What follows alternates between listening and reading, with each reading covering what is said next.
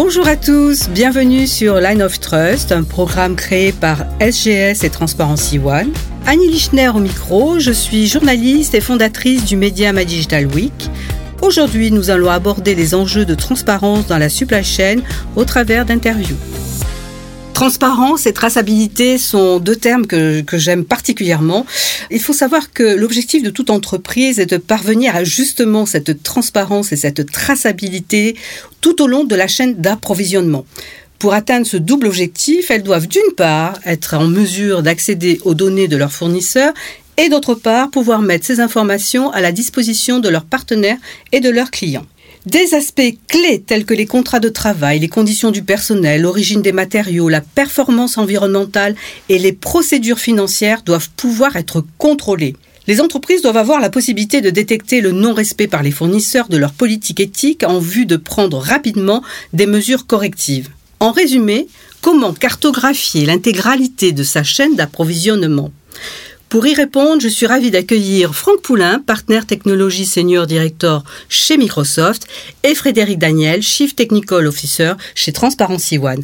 Bonjour messieurs. Bonjour Annie. Bonjour Annie. Transparence et traçabilité sont donc au cœur des stratégies de gestion de la chaîne d'approvisionnement. Que recouvrent exactement ces deux termes, Frédéric?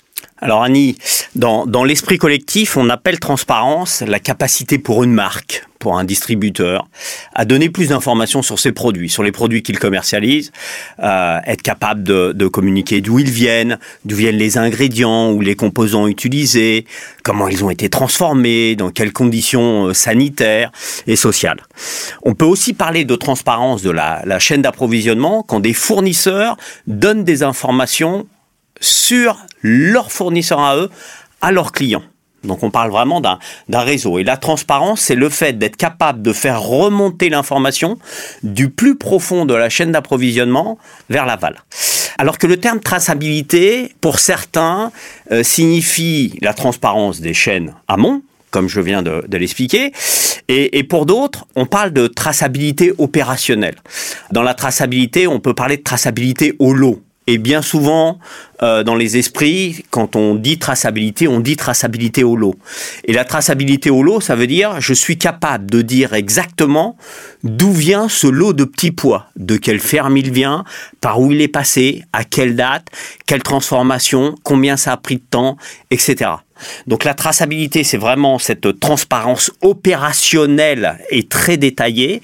Et la transparence, c'est le fait de savoir qui sont les différents acteurs dans une chaîne d'approvisionnement. Alors, si j'ai bien compris, Frédéric, les entreprises doivent accéder à la fois aux données de la chaîne d'approvisionnement, la transparence, et les données opérationnelles, la traçabilité. Euh, Frédéric, en tant que CTO de Transparency One, pouvez-vous nous expliquer la proposition de valeur de votre société, s'il vous plaît?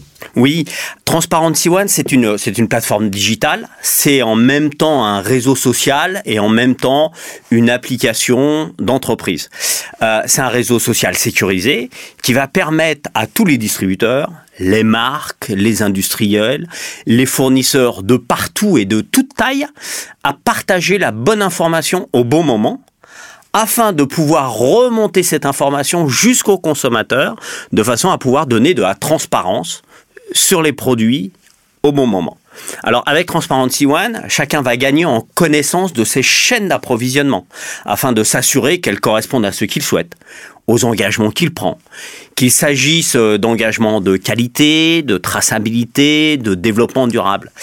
Et une fois qu'une chaîne est en place, une fois qu'on sait exactement quels sont tous les maillons de cette chaîne, eh bien, on va pouvoir travailler avec ces maillons, on va pouvoir communiquer avec ces maillons de façon à pouvoir récupérer de l'information qui va permettre d'améliorer cette chaîne et de l'améliorer sur tous les aspects dont je parlais tout à l'heure. Que ce soit de l'améliorer en termes de traçabilité, que ce soit de l'améliorer en termes d'engagements sociaux, globalement, de pouvoir s'assurer que tous les engagements en tant que marque que je veux prendre, eh ben, ils sont, respectés. Alors, euh, pour donner quelques exemples, par exemple, dans le bio, un distributeur, bien souvent, bah, il vérifie auprès de son fournisseur direct qu'il a la bonne certification bio. Et puis c'est mhm. tout. Euh, remonter une chaîne d'approvisionnement jusqu'aux différentes coopératives, jusqu'aux différentes fermes, ça va permettre de s'assurer que tous les fournisseurs qui sont dans cette chaîne ont bel et bien la bonne certification au bon moment, au bon endroit. ce qui est la seule façon de vraiment s'assurer que la chaîne est complètement bio. Alimentaire, mais ça peut être d'autres types de traçabilité Bien sûr, euh, quand on parle de, cartographier une chaîne d'approvisionnement avec Transparency One, ça peut être aussi dans le monde du textile, ça peut être dans le monde de la cosmétique. Et d'ailleurs, on a des clients dans ces différents euh, verticaux. Et ça va permettre d'aller vérifier un certain nombre d'engagements qui a été pris par un industriel ou, par une marque auprès de la totalité de la chaîne pour pouvoir la remonter. Que ce soit un engagement social, par exemple, je m'engage à que si j'ai des fournisseurs qui sont au Bangladesh, eh ben, il y a une bonne certification sociale de tous ces fournisseurs-là, parce qu'on sait qu'il y a eu des crises dans le passé au Bangladesh. Euh, donc ça peut, ça peut être ce type d'engagement euh, dans le monde. Euh, du vestimentaire, par exemple. Un petit peu le contexte, on va attaquer comment ça se passe en termes de technique et en termes de plateforme. Justement, Transparency One, vous utilisez une technologie de graphe pour cartographier les grandes supply chains. Comment fonctionne cette plateforme, Frédéric? Alors, on, parle de, de graphe, alors c'est un peu technique, on parle de graphe parce que notre monde est en fait supraconnecté. Il est supraconnecté parce que tout le monde travaille avec tout le monde un petit peu partout dans le monde. D'accord? Et euh, bien souvent, en tant que, en tant que fournisseur d'une matière première, bah, je vends à mon client qui est pas forcément super loin de moi et je pense que ça s'arrête là. Mais en fait, euh, euh, tout le monde travaille avec tout le monde dans le monde entier et donc c'est très compliqué. C'est très compliqué parce que si vous voulez vous assurer, pour reprendre l'exemple de tout à l'heure, qu'il y a la bonne certification sociale, par exemple, mm. à travers tous les gens d'une chaîne d'approvisionnement qui se retrouvent dans cinq pays différents sur, sur trois continents, eh bien, il faut euh, être capable de capter cette, cette, cette donnée et puis de la connecter de façon à pouvoir la remonter jusqu'au jusqu'au consommateur. Et c'est là où on parle de technologie euh, de graphe et nous on utilise des technologies de graphe pour faire ça. Euh, Transparency One n'utilise pas uniquement des technologies graphes. Euh, Transparency One va utiliser tout un ensemble de technologies, va les ramener les unes avec les autres de façon à pouvoir fournir au moment où c'est nécessaire à la bonne personne, que ce soit chez un industriel ou un distributeur ou une marque, euh, l'information dont il a besoin de façon à s'assurer qu'il a bel et bien le produit qu'il est censé avoir. D'accord. Là, on a vu justement cette base qui va reposer sur des technologies qui demandent justement euh, de la performance, de la sécurité. Euh, vous utilisez les technologies Microsoft, en particulier Azure. Euh, pourquoi ce choix de technologie, Frédéric? Et puis on, on passera la parole à Franck pour rentrer dans les détails. Alors, nous, notre cœur de métier, c'est la plateforme dont je vous ai parlé. Notre cœur de métier, c'est d'être capable d'amener les fonctionnalités autour de la cartographie et le fait de pouvoir tirer toute l'information qu'on est capable de capter grâce à cette cartographie à, euh, nos clients. D'accord? Notre job, c'est pas de fabriquer des technologies euh, c'est pas de fabriquer une technologie de graphe, c'est pas de fabriquer des technologies de base de données, etc. D'accord? Microsoft, c'est le champion de la techno. Ils ont pléthore de technologies dont nous, nous avons besoin et que nous utilisons. Euh, d'autre part, euh, c'est une société qui est un des leaders du cloud. Et bien sûr, notre application est une application en SaaS, donc qui mm. tourne dans le cloud. D'accord? Et enfin, euh, Microsoft est capable d'épauler ses clients et ses partenaires comme j'ai vu personne d'autre le faire. Et quand vous allez utiliser toutes ces technologies différentes, parce que pouvoir fabriquer le type d'application dont on parle, c'est très complexe, pour pouvoir utiliser toutes ces technologies différentes, bah, vous avez besoin d'un super partenaire qui vous épaule au jour le jour parce que ça évolue en permanence, parce que le cloud évolue en permanence, parce que les technos évoluent en permanence, et Microsoft est capable de nous apporter ce soutien dont nous avons besoin. Franck? Super euh, technologie. Euh, allez-y, bah, expliquez-nous. Frédéric a, pratiquement tout dit, mais euh, ce choix technologique Azure fait par et opéré par, par Transparency One, il est, il est, avant tout, je crois, le fruit d'une et la conséquence logique d'une relation de confiance qui s'est établie dans le temps avec Transparency One. on accompagne Transparency One depuis maintenant cinq ans pour eh bien innover, pour s'assurer de bon usage de nos technologies, pour amener les briques du Lego que Transparency One assemble dans une optique métier. Et, quelque part, le, ce choix de Transparency One, il est dans une certaine logique, dans une certaine continuité de cette relation. Euh, Transparency One, a, son, à sa genèse depuis, depuis 5 ans, a utilisé les technologies Microsoft, que ce soit le mm. langage de programmation euh, C Sharp, que ce soit la base de données SQL Server opérée par Microsoft, que ce soit le, le framework .NET. Donc, on a une empreinte Microsoft assez forte euh, chez Transparency One, et quelque part, le choix Cloud Azure s'inscrit dans une logique permettant mm. de capitaliser sur l'existant, permettant d'aller vers le cloud computing sans rupture. Hmm. Franck, justement, votre périmètre d'action sur, euh, sur ce projet, il ne se limitait pas juste aux technologies, il y a eu de l'accompagnement, je suppose, du transfert d'expertise aussi euh tout, tout, à fait. Euh, Transparency One est un partenaire dit managé chez, chez Microsoft et bénéficie à ce titre d'un suivi particulier, d'un suivi personnalisé à travers des équipes d'architectes qui vont venir collaborer avec Transparency One sur l'évaluation des technologies, sur le bon usage de ces technologies et également tirer pleinement parti des évolutions de ces technologies dans le temps. Il est clair que le, cloud Azure a considérablement changé, euh, a considérablement évolué et notre mission est de faire bénéficier euh, auprès de nos partenaires de ces innovations. Donc euh, l'accompagnement de Transparency One, c'est des revues d'architecture, c'est s'assurer d'avoir toujours le meilleur euh, SLA, donc la, meilleure garantie de service, euh, d'avoir la, meilleure sécurité également. Hein. La sécurité est, clé euh, pour Transparency One. et puis d'ouvrir des perspectives d'innovation autour de sujets aussi variés que l'IoT, que l'intelligence artificielle, que, que, la blockchain, bien évidemment, puisque très très vite, 2016-2017, avec Transparency One, nous avions mis en place une collaboration autour de la blockchain pour que celle-ci soit opérée à travers Azure. Juste, est-ce qu'on pourrait citer euh, peut-être, Frédéric, quelques références clients ou euh, des secteurs d'activité qui, qui utilisent cette plateforme? Alors, on a d'un côté les secteurs d'activité qui utilisent cette plateforme et puis tous les autres secteurs d'activité qui nous tirent vers eux. C'est-à-dire que, comme je l'ai indiqué tout à l'heure, euh, les secteurs sur lesquels on s'est plutôt concentré jusqu'à maintenant, c'est l'alimentaire, euh, c'est le vestimentaire, c'est la cosmétique, c'est le luxe. Euh, mais ce qu'on voit, c'est on est on est appelé par des gens de l'automobile, par des gens de l'électronique, par par tout un ensemble d'autres sociétés qui ont exactement le même besoin, parce que le besoin il n'est pas spécifique à un vertical. Et en termes de clients, ben, on travaille avec Intermarché en France, on travaille avec Macy's aux États-Unis, on travaille aussi bien avec des, des, des distributeurs qu'avec des marques, qu'avec des gros industriels, comme je le disais tout à l'heure. Parce qu'en fait, chacun des fournisseurs de la chaîne d'approvisionnement et client de la plateforme, puisque chacun va transmettre de l'information à ses clients et va aller chercher de l'information euh, auprès de ses fournisseurs. Comment vous expliquez, Frédéric, que les, vos clients viennent de plus en plus à ça? Est-ce que parce qu'ils y sont obligés à cause de la réglementation qui, qui devient de plus en plus difficile, un peu plus dure? Ou est-ce que c'est juste des questions de stratégie, de jouer la transparence vis-à-vis des consommateurs? Je pense que c'est d'abord des engagements humains pour commencer. Hmm. Euh, je pense qu'il y a une réelle évolution de notre façon de voir la façon dont on consomme. Vous et moi, on consomme pas aujourd'hui comme on consommait il y a 20 ans. Eh ben, vous et moi, on travaille dans ce type d'entreprise. Donc, l'esprit collectif, d'une manière générale, évolue. Et c'est, déjà le premier push. Euh, qui suit à ça, il évolue beaucoup plus rapidement avec les nouvelles générations qu'avec les générations euh, euh, qui, qui, qui, sont, qui sont plus avancées.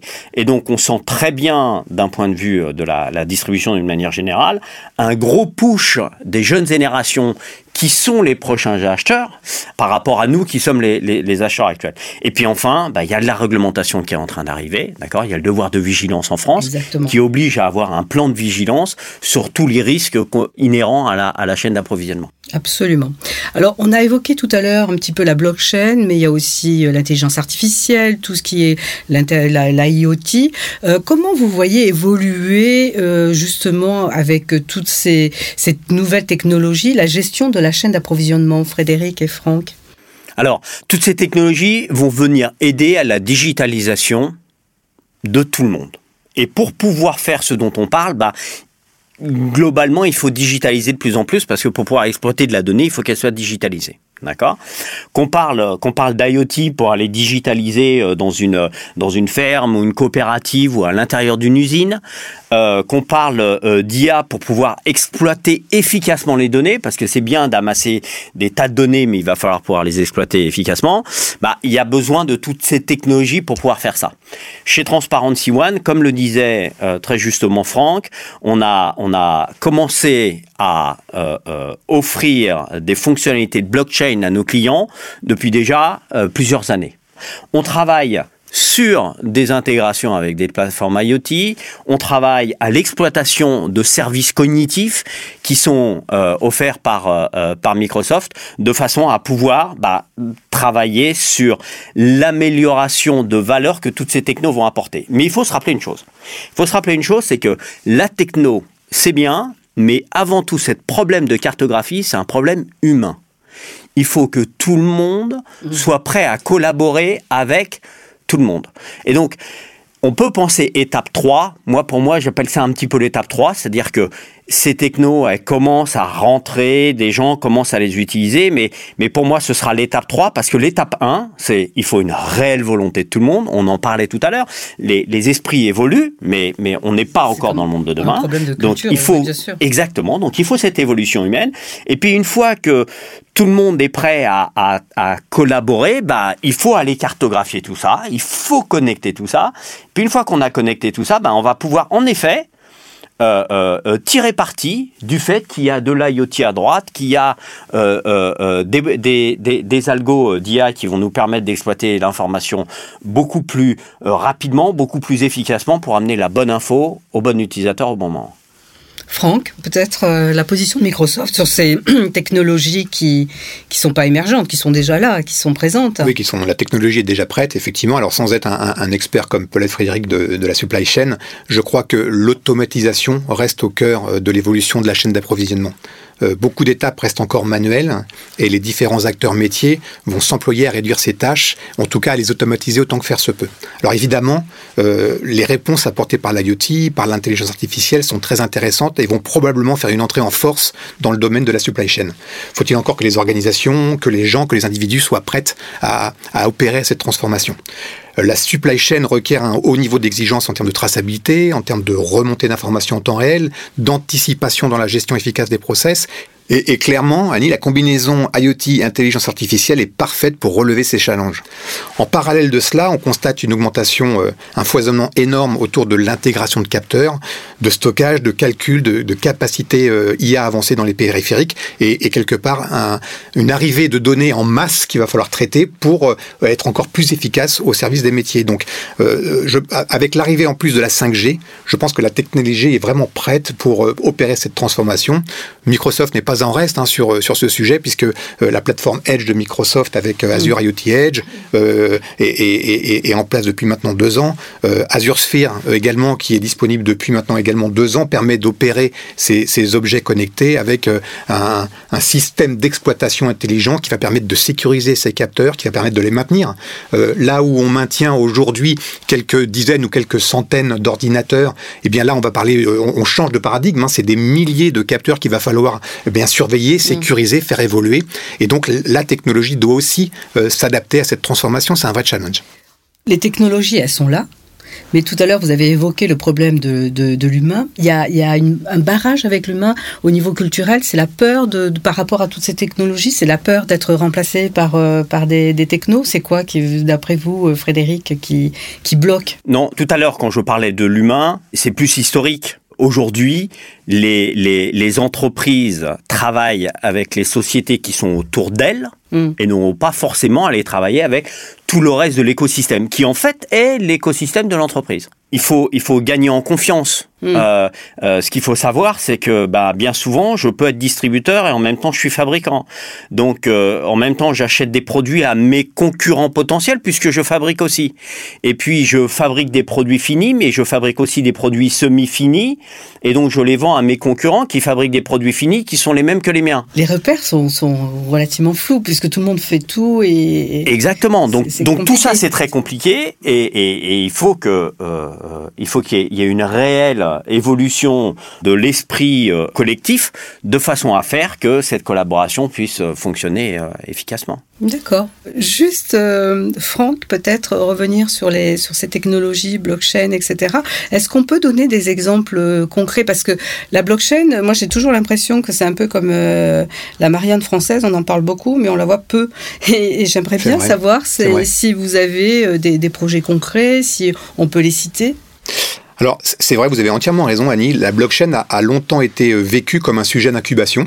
Euh, et, clairement, ce n'est plus du tout le cas aujourd'hui. Et nous avons euh, nombre d'exemples de projets qui, mettent en œuvre la blockchain dans des, industries très différentes. Transparency One en est le premier exemple, hein, euh, bien évidemment, mais on peut également citer dans le monde de l'industrie un, constructeur automobile français qui utilise la blockchain pour assurer et garantir le suivi du carnet d'entretien de l'automobile. L'objectif, clairement, hein, c'est de rendre infalsifiable le contenu de ce carnet d'entretien et de permettre ainsi une traçabilité complète de l'ensemble des opérations intervenues dans le cycle de vie du véhicule.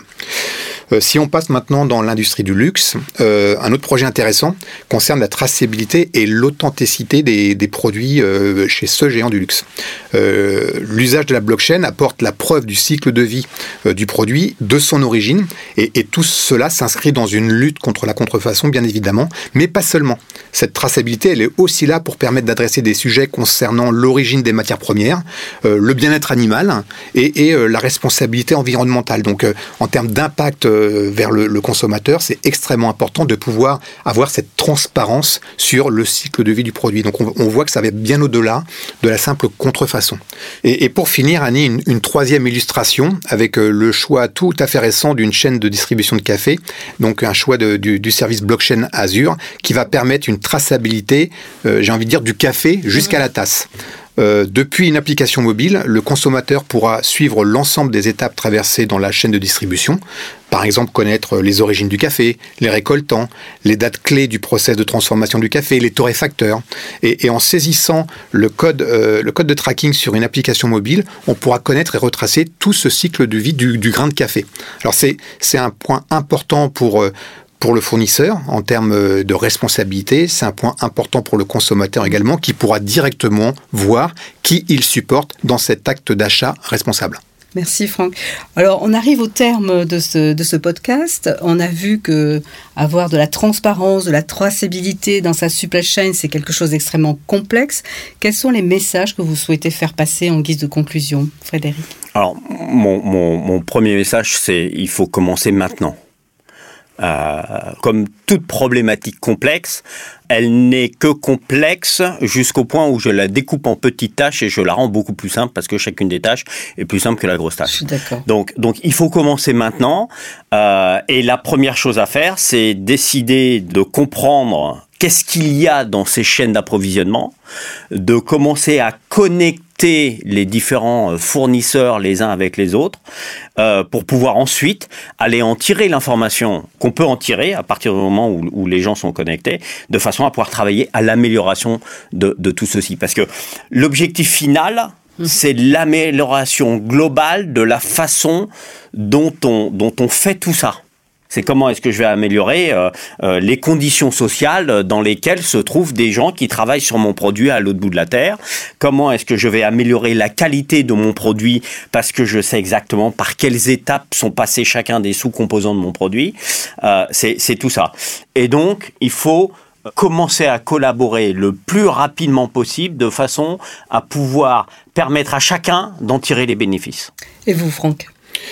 Bah, le message que, que, je ferais passer pour conclure, c'est euh, reprendre un petit peu euh, ce qu'a dit Frédéric euh, en, en début, en début d'interview, c'est le positionnement de Microsoft. Le, le, positionnement de Microsoft, il est assez unique et surtout sans équivoque. Euh, notre mission est vraiment de fournir l'ensemble des briques technologiques, la capacité de calcul, permettant aux entreprises d'innover et d'adresser les challenges de leur transformation digitale liée à leur métier. L'idée n'est pas de remplacer nos partenaires, n'est pas de remplacer nos clients, mais vraiment notre préoccupation de tous les jours, c'est d'aider les entreprises à s'affirmer sur leur marché, c'est notre priorité, et à être plus concurrentiel aussi quelque part. Notre business model donc est clairement de ne pas être là pour faire le boulot de nos clients pour leurs clients. On ne rentre jamais en concurrence du business de nos clients et de nos partenaires. Merci beaucoup, messieurs. Merci, Merci bien. Annie.